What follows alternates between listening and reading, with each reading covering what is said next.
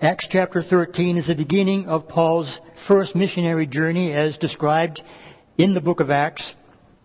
We've looked last time at the very start of that ministry where Paul and Barnabas went from Antioch in Syria about 16 miles to the coast, the Mediterranean coast, to a place known as Seleucia. It was there in Seleucia that they found a ship heading for the island of Cyprus, about a 75 mile journey across the Mediterranean Sea. They landed on the eastern side of that island's paradise. Cyprus was then, and apparently it's not quite so much that way now, but then it was a very beautiful place.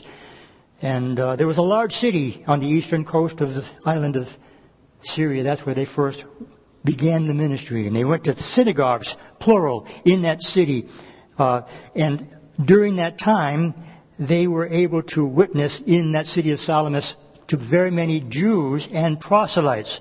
And there were a large number of people apparently that heard the gospel. We're not told of the results of that ministry there in that eastern city of Salamis, but they went from there across the island to the western side to a city known as Paphos. And it was Paphos where they had met with the governor of the entire island. He was a Roman consular. And it was he who was mentioned by Luke in this great book of Acts that had a miraculous salvation experience. And I'm reminded, I think that I mentioned it the last time, that Sergius Paulus, the name of this proconsul, had a son who was also a governor in another territory northeast of where this man was. And he was there in the territory of Pisidia, in the city known as Antioch of Pisidia. Now, it's not the same as Antioch in Syria, where Paul and Barnabas started their missionary journey, but it is a destination in what is now known as Turkey in that area then known as Asia Minor, and he was headed from the island of Cyprus to that city of Antioch in Pisidia. It was a Roman city. It was very well known and very, very well populated in that day. And again, he's on his way for the sole purpose, along with Barnabas and Barnabas' cousin or nephew, depending on your translation, John Mark. So they leave the island of Cyprus. They go by boat, obviously, to the southern shore of what is now modern day Turkey, to a place called Perga. And that's where the story now picks up as we move forward in this text in the book of Acts. Chapter 13, beginning with verse 13, where it tells us now when Paul and his party set sail from Paphos, they came to Perga in Pamphylia, and John, which again is John Mark, is the one that we know of as Mark, the author of the Gospel of Mark. John, departing from them, returned to Jerusalem. Remember, John is the son of Mary, in they, they, in whose house they actually had a ministry in the early days of the church in Jerusalem. Mark had gone with them, but now they get to this place in Pisidia, and for some unknown, unexplained reason, John Mark decides that he's got to go back to Jerusalem. Perhaps there was a, a good reason for this, but the general assu- assumption is that there must have been some kind of a dispute that caused a division. And we see that later on in the book of Acts as being the most likely scenario. But we're not told by Luke why he left, just simply that he did. And it's from this point on that the ministry that's described by Luke is described with regard to Paul as the leader. Up until this point, it was Barnabas and Saul. Now Saul takes his Roman name, Paul, and he is now heading with his entourage together with Barnabas. There were others with him because there's a, a company that associates themselves with Paul. Perhaps from the synagogues that they had already visited, he's bringing some of those people along with him. We're not told exactly, but there's a more than just two people involved in this first missionary journey. It's a company of men that are following him. It says in verse 14, but when they departed from Perga, they came to Antioch in Pisidia and went into the synagogue on the Sabbath day and sat down. So again, here they have arrived at this very large city in northern Turkey, in the territory then known as Pisidia, and the very first thing that they do is they enter into a synagogue. Obviously, it's on a Saturday that they're being presented here as arriving in the synagogue, and there is a synagogue service going on. They always met on Saturdays. They typically would read from the law and from the prophets, and then they would invite any guests that might be present to speak if they have something that they want to share. They recognized Paul and Barnabas as being someone, a couple at least, of men who had never been there before. Perhaps they were able to identify Paul because of his uh, robe that he wore, which would have identified him as a Pharisee. That is a possibility. Or they might have introduced themselves saying, uh, Hi, I'm Barnabas from Jerusalem. You're from Jerusalem. We've heard a lot of things going on in Jerusalem. You, you need to tell us about what's going on. Anyway, they did indeed have that finally opportunity in that synagogue to share something about what God would, had put on their heart. It was a very common thing that they would do, and this was a very, very great opportunity for Barnabas and Paul to share what they had been experiencing. But it's Paul who now takes the lead, and it's Paul who is going to be speaking. And it's here in this passage that we'll be looking at here this morning where Luke records for us one of only a few messages that Paul actually gives in all of his missionary journeys. It's the first one recorded. It's rather lengthy, and it follows along the same pattern as the message that Stephen had been given so many years earlier. Remember, Paul was there when Stephen was giving that very message, and it's very, again, similar to what he is now presenting to this group of Jews and proselytes in the city of Antioch of Pisidia. So they've arrived at the synagogue, and again in verse 15 it tells us what I've just described. After the reading of the law and the prophets, the rulers of the synagogue said to them, saying, Men and brethren, if you have any word of exhortation for the people, say on. I find that quite interesting, by the way, to use the word exhortation. Remember, Barnabas is translated son of exhortation, or son of encouragement. And so you would have thought perhaps by that invitation that perhaps maybe Barnabas would say, hey, that's me. But he did not. He conferred to Paul. And Paul is the one who responds. It says in verse 16, Then Paul stood up and motioning with his hand said, Men of Israel, and you who fear God, listen. Listen up. I've got a very dear pastor who's retired from the ministry now, but my mentor in his messages almost every Sunday, he would say to the congregation, now listen up. And that's what Paul is saying. Listen up. Pay attention. He wants people to hear what he is about to share. And that's a good thing for pastors to do. Wake up, people. Listen to what God is saying to the church today. So if there's anybody here that hasn't been listening, now I guess we know that you are. Listen up, Paul said. Verse 17 says, now, Luke quoting Paul and giving, again, at least a part of what Paul had said in this sermon, this very first recorded sermon. We don't know for certain whether it was the entirety, but it seems like it was indeed at least most of what Paul had said. Luke, by the Holy Spirit's anointing, has recorded it for us. And Paul says these things beginning in verse 17. The God of this people Israel chose our fathers and exalted the people when they dwelt as strangers in the land of Egypt, and with an uplifted arm he brought them out of it. He's starting from Moses, not Abraham, but he's starting from Moses, the beginning of the delivery of the people of Israel from slavery. Very good place to start. They were in bondage.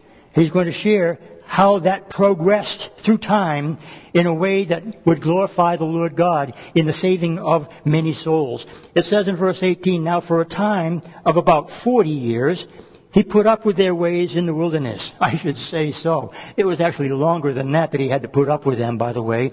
If you continue to read the book of Joshua and the book of Judges after the books of Exodus and Numbers and Leviticus and Deuteronomy, you will find that the people of God were never ever consistent in their worship of their God.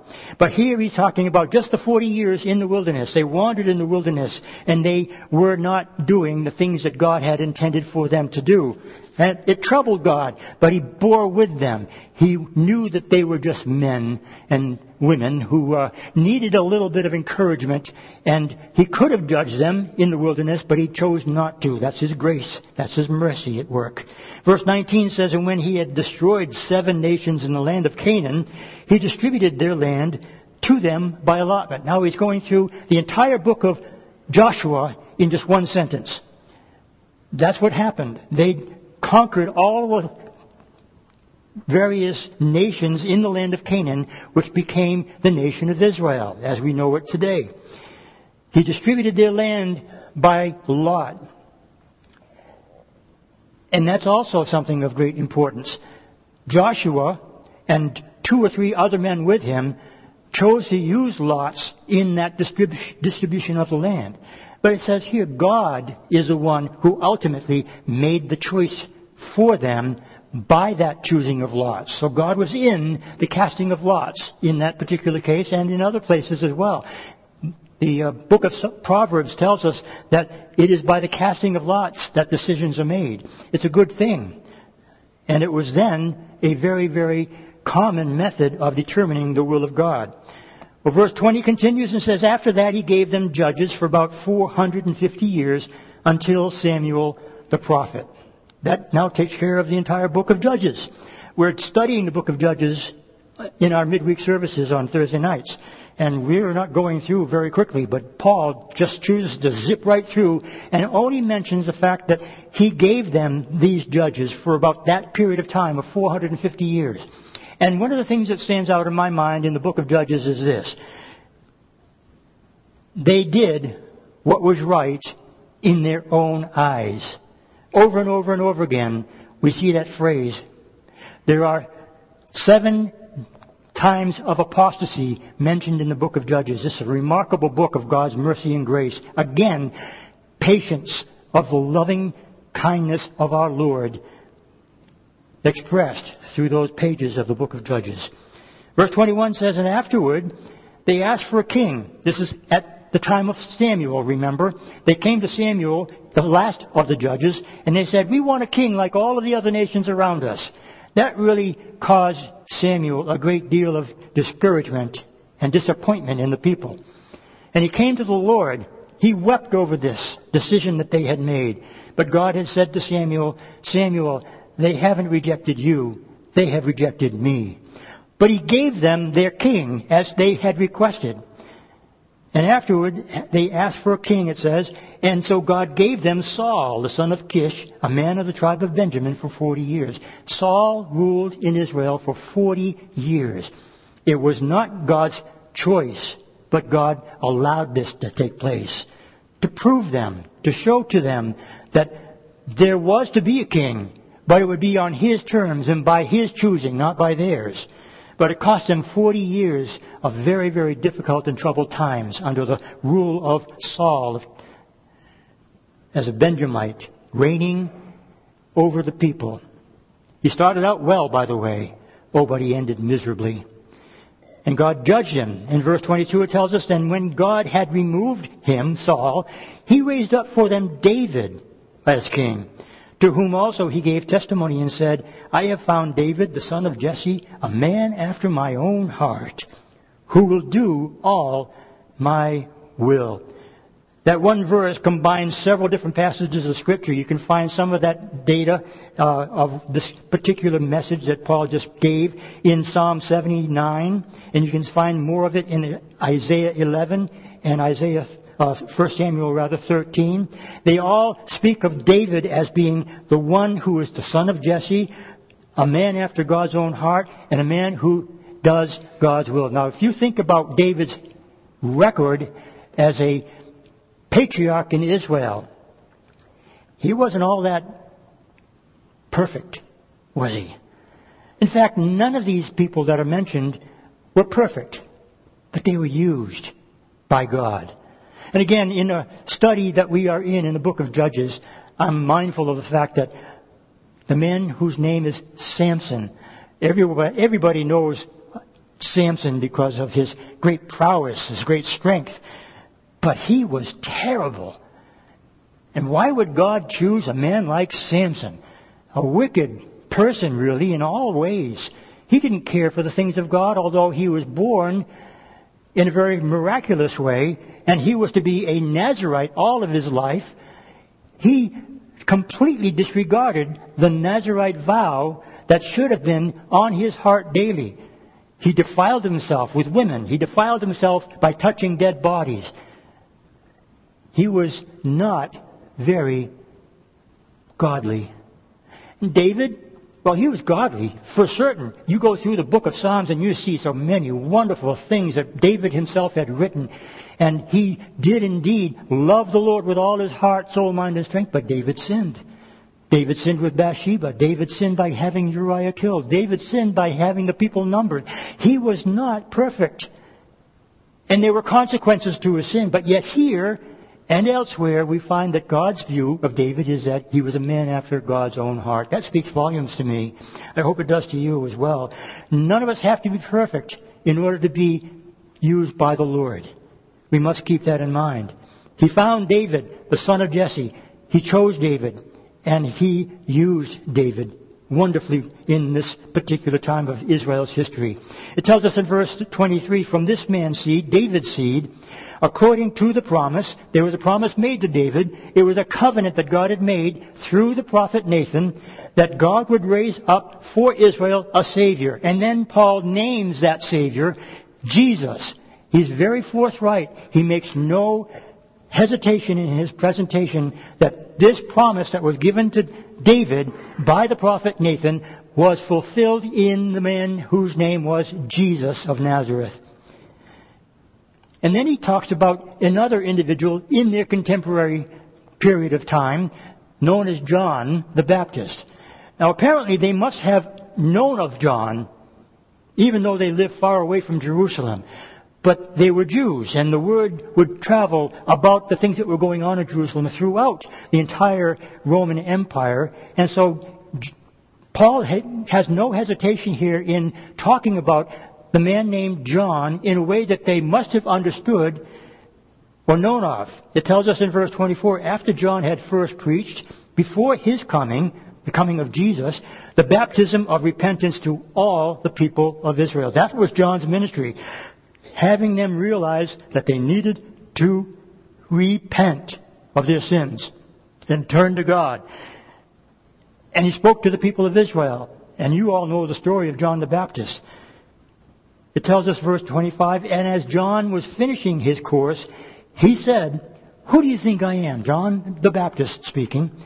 I am not he, thinking that of course, they were asking, Who are you? Are you the Messiah? Are you that prophet? He said, No, I'm not he. I'm not that one. But, behold, there comes one after me, the sandals of whose feet I am not worthy to loose.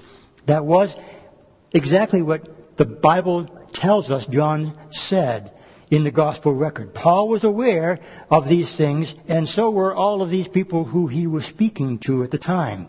They must have known they must have been familiar with that story, even those words that John had spoken with regard to the fact that he was not the Messiah, but there was one coming after him whose sandals he was not worthy to unloose.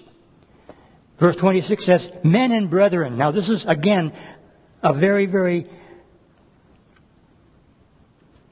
common way for Paul to address people who he wants to associate with. He's their brothers. He's He's associated with them through their faith in God, through their heritage as Jews, men and brethren, sons of the family of Abraham, and those among you who fear God. He's talking to Jews and Gentiles alike who are probably proselytes attending the synagogue in Antioch to Pisidia. All of you who fear God, to you the word of this salvation has been sent. So Paul is now saying David was promised that there would come a Savior in Israel. And this salvation, that salvation that has been promised, has arrived in the name of Jesus Christ.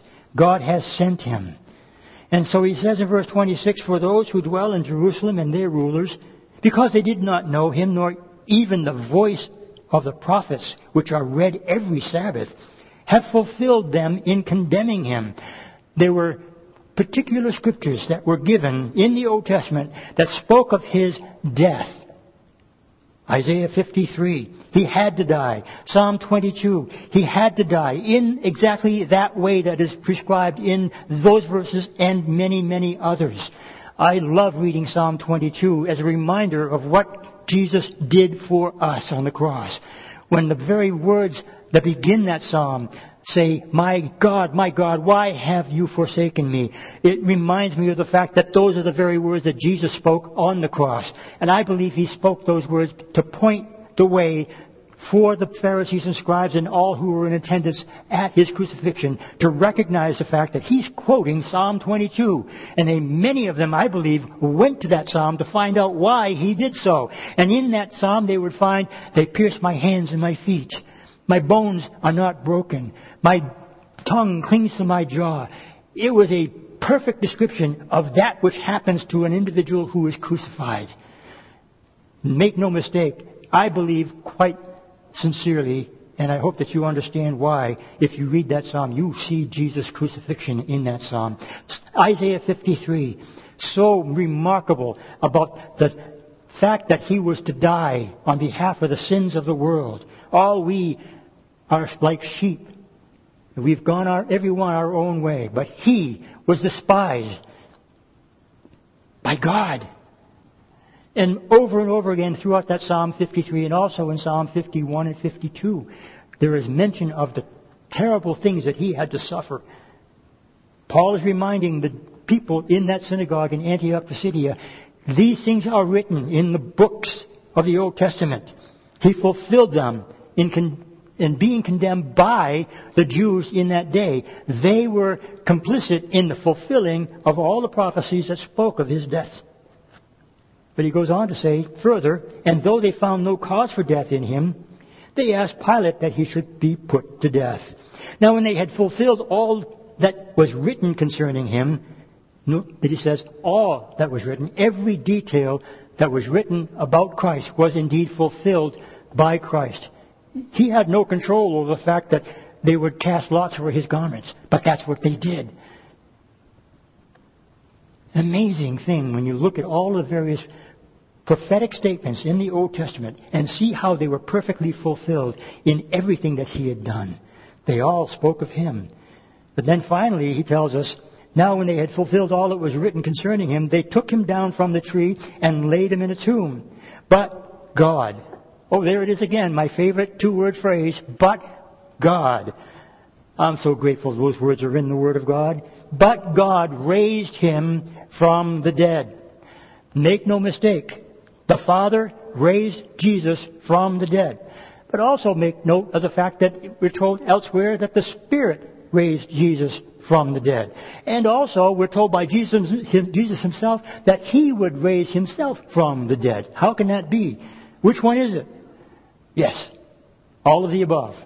God, the Father, the Son, the Holy Spirit, the Godhead, three in one. The Trinity. God raised him from the dead. Verse 31 says, He was sent, or seen rather, for many days by those who came up with him from Galilee to Jerusalem. He's talking about the disciples who followed him, not just the twelve apostles, but the very many disciples who were with him. They saw him. They came and they recognized after he was raised from the dead that he was indeed in a glorified body, able to be touched, to hear his voice, to see him stand before them proclaiming the good news. And that's what Paul is saying here. He was seen for many days by those who came up with him from Galilee to Jerusalem, who are his witnesses to the people. And we declare to you, Paul is saying, this is what we want you to understand, those of you who are here in this synagogue setting. We declare to you glad tidings. That's just another phrase that is used for the word gospel. Gospel means glad tidings, good news. We're here to declare to you the gospel. glad tidings, that promise which was made to the fathers, that God has fulfilled this for us, their children, in that he has raised up Jesus, as it is also written in the second psalm. This is Psalm 2 verse 7. You are my son, today I have begotten you. He uses that passage in Psalm 2 to speak of the resurrection of Christ, not the birth of Christ, but the resurrection of Christ. The resurrection is where God acknowledges that Jesus, the Son, has been begotten by the Father for a particular purpose. He has been assigned a particular purpose in the plan of God. Today, he says, you are my son, I have begotten you. But then he goes on to quote another verse. He says in verse 34, in that he raised him from the dead, no more to return to corruption, he has spoken thus. I will give you the sure mercies of David. Now he's quoting Isaiah 55 verse 3. Paul knew the scriptures so, so very well. He didn't have to take his iPad and do a search for these various words to find out what the passage was, to identify what he wanted to say. He knew them just because he was a student of the Word.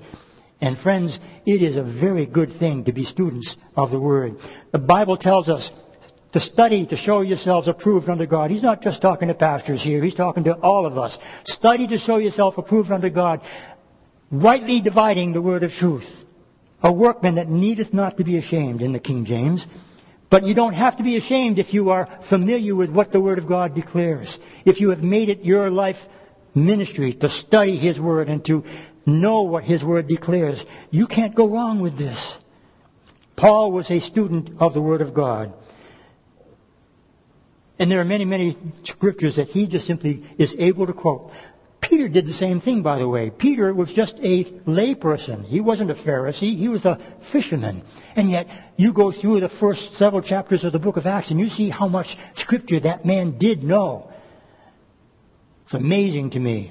Now, I don't have a problem referring to certain scriptures from time to time, but I can't give you verse and chapter very often. I can every once in a while. There are a few that I have memorized, but I'm not that good at memorization. But I can tell you this. I've hid God's word in my heart. Just like David said, I have hid your word in my heart that I might not sin against you. And that's my goal. I count God's word as the most precious thing I can have. God's word is precious to me. And I know it was to Paul and to Peter and to others. It should be to all of us. He raised him from the dead. He said, I will give you the sure mercies of David. Verse 35, he quotes another psalm. Then he goes, he says, therefore he also says in another psalm, you will not allow your Holy One to see corruption. That's Psalm 16, verse 10. Peter quoted that in his first sermon on the day of Pentecost to say the same thing. Peter and Paul were in agreement with regard to the death, burial, and resurrection of our Lord and Savior. And each one of them would use those three events, his death, burial, and resurrection, to proclaim what they called the gospel message. It can only be the gospel if all three of those events are included in that concentrated effort by the person who is speaking for God to include those three things to make the message of the gospel complete. Paul is doing so here. You will not allow your Holy One to see corruption. So note again how many verses of Scripture that he has quoted in this synagogue setting. In this very relatively short message, Paul could have, could have put these words before them in a matter of five to maximum of ten minutes perhaps. But it's a powerful message because it, it contains all three components of the gospel.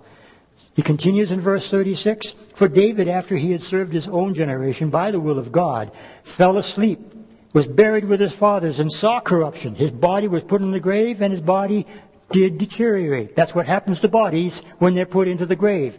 They're no longer alive. The bodies have no more ability to function. There's no more breath. There's no more life in those bodies. They become decaying quickly, especially in the heat of that particular region of the world.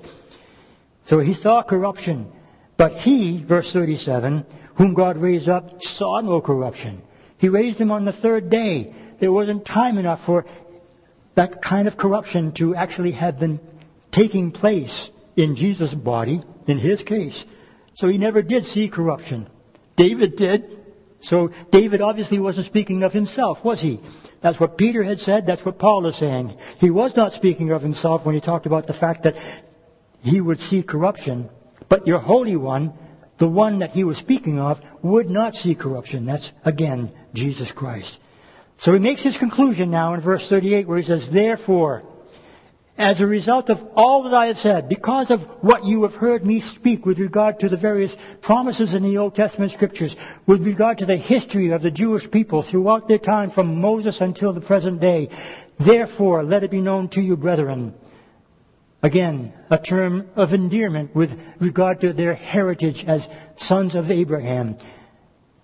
Let it be known to you, brethren, that through this man, this man Jesus, is preached to you the forgiveness of sins. That's what salvation is all about.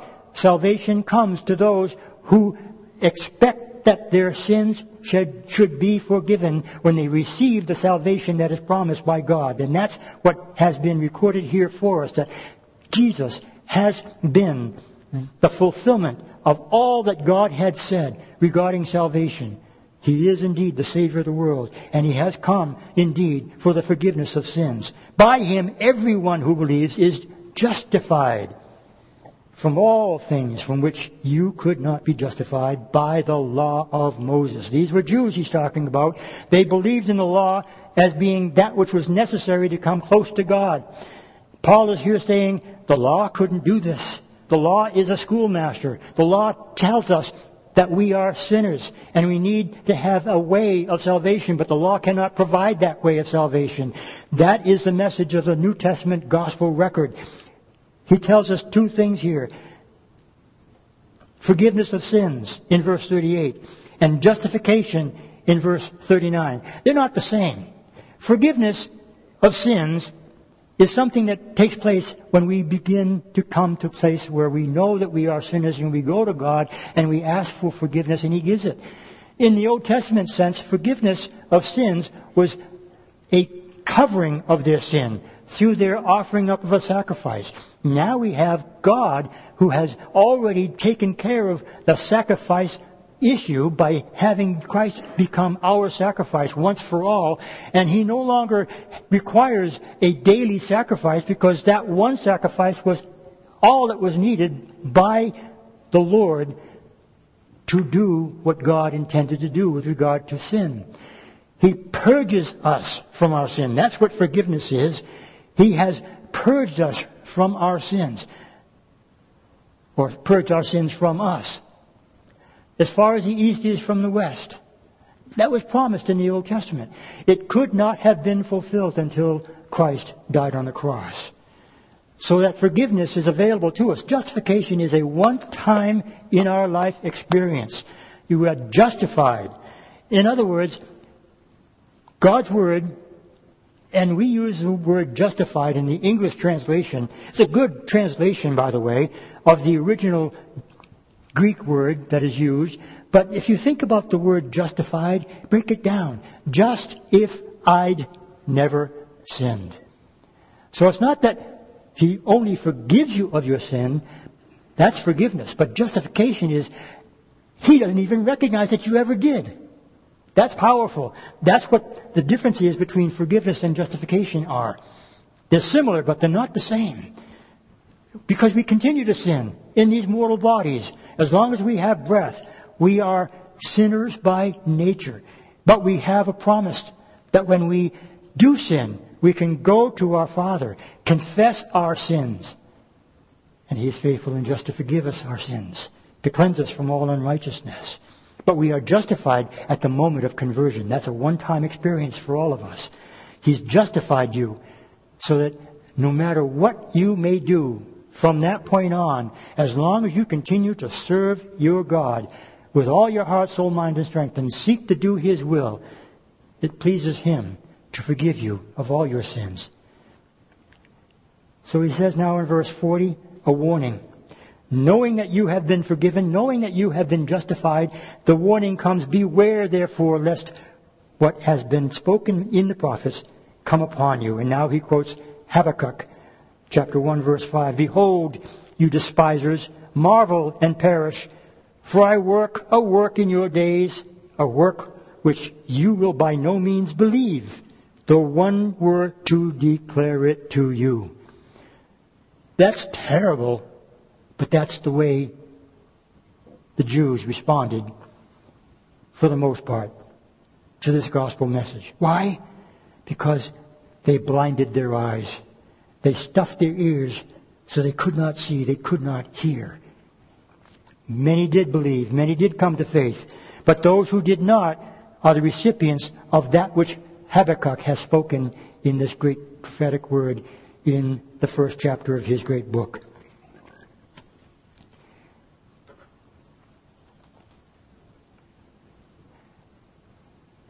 There are many in the world today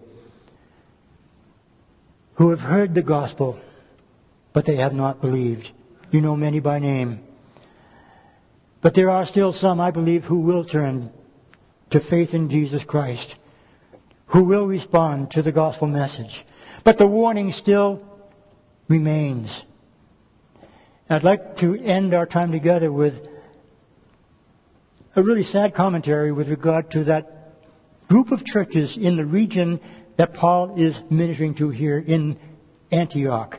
We'll find out in chapter uh, 14 that he goes on from Antioch to several other cities in that region of Pisidia. In that region of Pisidia, in that territory of Pisidia, the region that they are in is the region known as the Galatian region.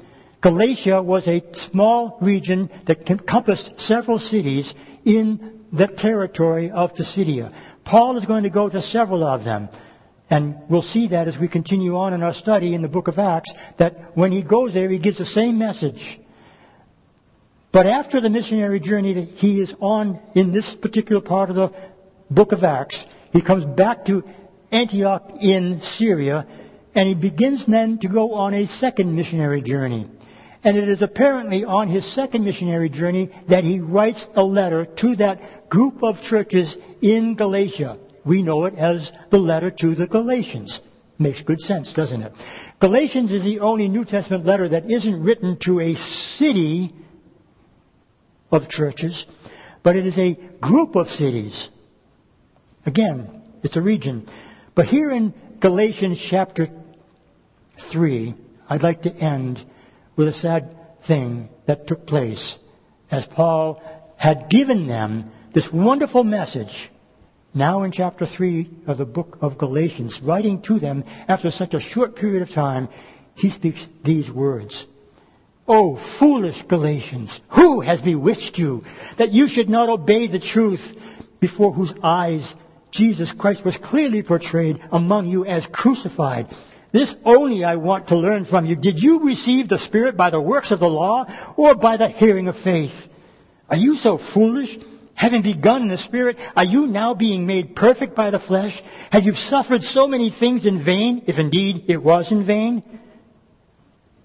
He goes on to speak very negatively about the things that they allowed to happen in the region of Galatia. Many, many times during Paul's missionary journeys, he would bring the word of the gospel to a region like Galatia, to a church or a synagogue.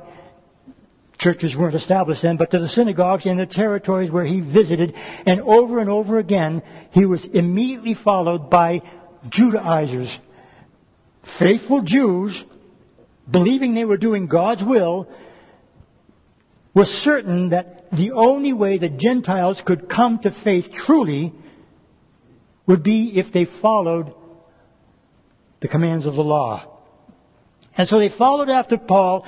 After having received the gospel, these Judaizers came back in and said, no, you're not really saved unless you're circumcised. You have to obey the dietary laws. You have to obey all of the various commands that God had spoken through Moses. We are faithful Jews and we're here to tell you that Paul is wrong, that you need to do these things in order to have true salvation. They followed after Paul and they confused the people, and many of the people, Gentiles and Jews alike, were convinced that Paul hadn't given them all they needed to know. It was Jesus plus something else. My friends, it's the same thing today. There are many in the world today who are saying, Jesus is okay, but you need to do this. Jesus isn't enough. You need to obey this.